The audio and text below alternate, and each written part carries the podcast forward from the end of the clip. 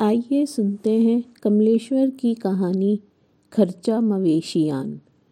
राज्य के वन मंत्री दौरे पर थे। रिज़र्व फॉरेस्ट के डाक बंगले में उन्होंने डेरा डाला। उनके साथ के लश्कर वालों ने भी। उन्होंने वन अधिकारी को बुलाया और ताकीद की। देखो रेंजर बाबू, मैं पुराने मंत्री की तरह नहीं हूँ। हमारी पार्टी की छवि भी अलग है, इसलिए पुराने तौर तरीके अब नहीं चलेंगे। जी सर। इसलिए मेरे ठहरने इत्यादि का जो भी खर्च हो, उसका बाजाबता बिल आप देंगे और मैं भुगतान करूँगा। देखा जाएगा सर। देखा क्या जाएगा? जी सर, ठीक है। साथ आए लोगों की आँखें वाहवाही में चमकने लगी। यह हुई ना अपने पार्टी के आदर्शों वाली बात? तीसरे दिन मंत्री महोदय लौटने लगे। वन अधिकारी और तहसीलदार उन्हें विदा करने को मौजूद थे। मंत्री महोदय को चलते चलते याद आया। वो खर्चे वगैरह का बिल आपने नहीं दिया। कहा था ना सर, देखा जाएगा। नहीं, बिल लेके आइए। आखिर संकुचित होते हुए वन विश्राम गृह के महाराज और चौकीदार ने बिल वन अधिकारी को थमा दिया। उसने वह कागज़ मंत्री महोदय को दे दिया। बिल देखकर मंत्री महोदय की बौहें चढ़ गई। यह मेरा बिल है? आप लोग बड़े भ्रष्ट हैं। मेरा तीन दिन का बिल दो हज़ार साढ़े तीन सौ रुपये। यह क्या बदतमीजी है? सर, वो आपके साथ उन्नीस लोग और थे। डरते डरते तहसीलदार ने कहा लेकिन इसमें ये अंडे मुर्गी, यह सब क्या है? मैं तो शाकाहारी हूँ, यह सब खाता नहीं।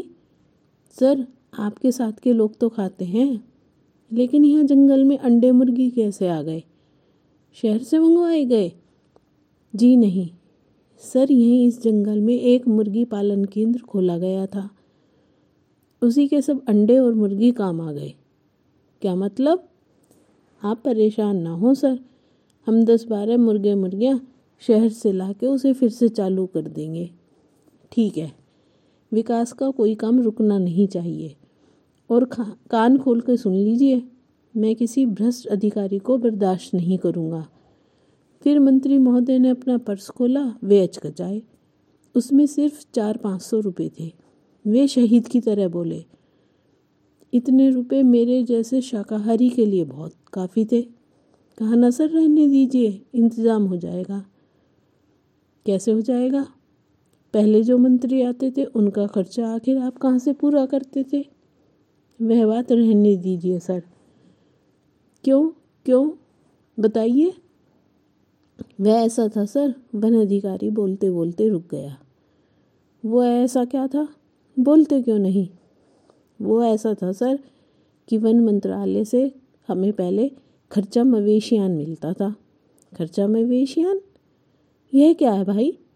सर, जो आवारा पशु मवेशी यहाँ घुसाते थे, उन्हें बाड़े में बंद करके रखने का नियम था। उन्हीं के चारे और पानी के लिए खर्चा मवेशियान मिलता था। आप लोग कभी आ जाते थे तो उसी मदवे से दोरे वोरे का खर्चा निकल आता था, सर। पिछली सरकार तक तो यह चलता रहा, पर आपने मंत्री पद संभालते ही इस पर पाबंदी लगा दी। नहीं तो कोई दिक्कत नहीं थी, सर। मंत्री जी ने एक पल सोचा और वन अधिकारी को बिल थमाते हुए बोले, ठीक है ठीक है, आप आके मंत्रालय में मुझसे मिलिए। Yes, sir. और मंत्री महोदय अपनी जीप में सवार होकर अगले दौरे पर चले गए।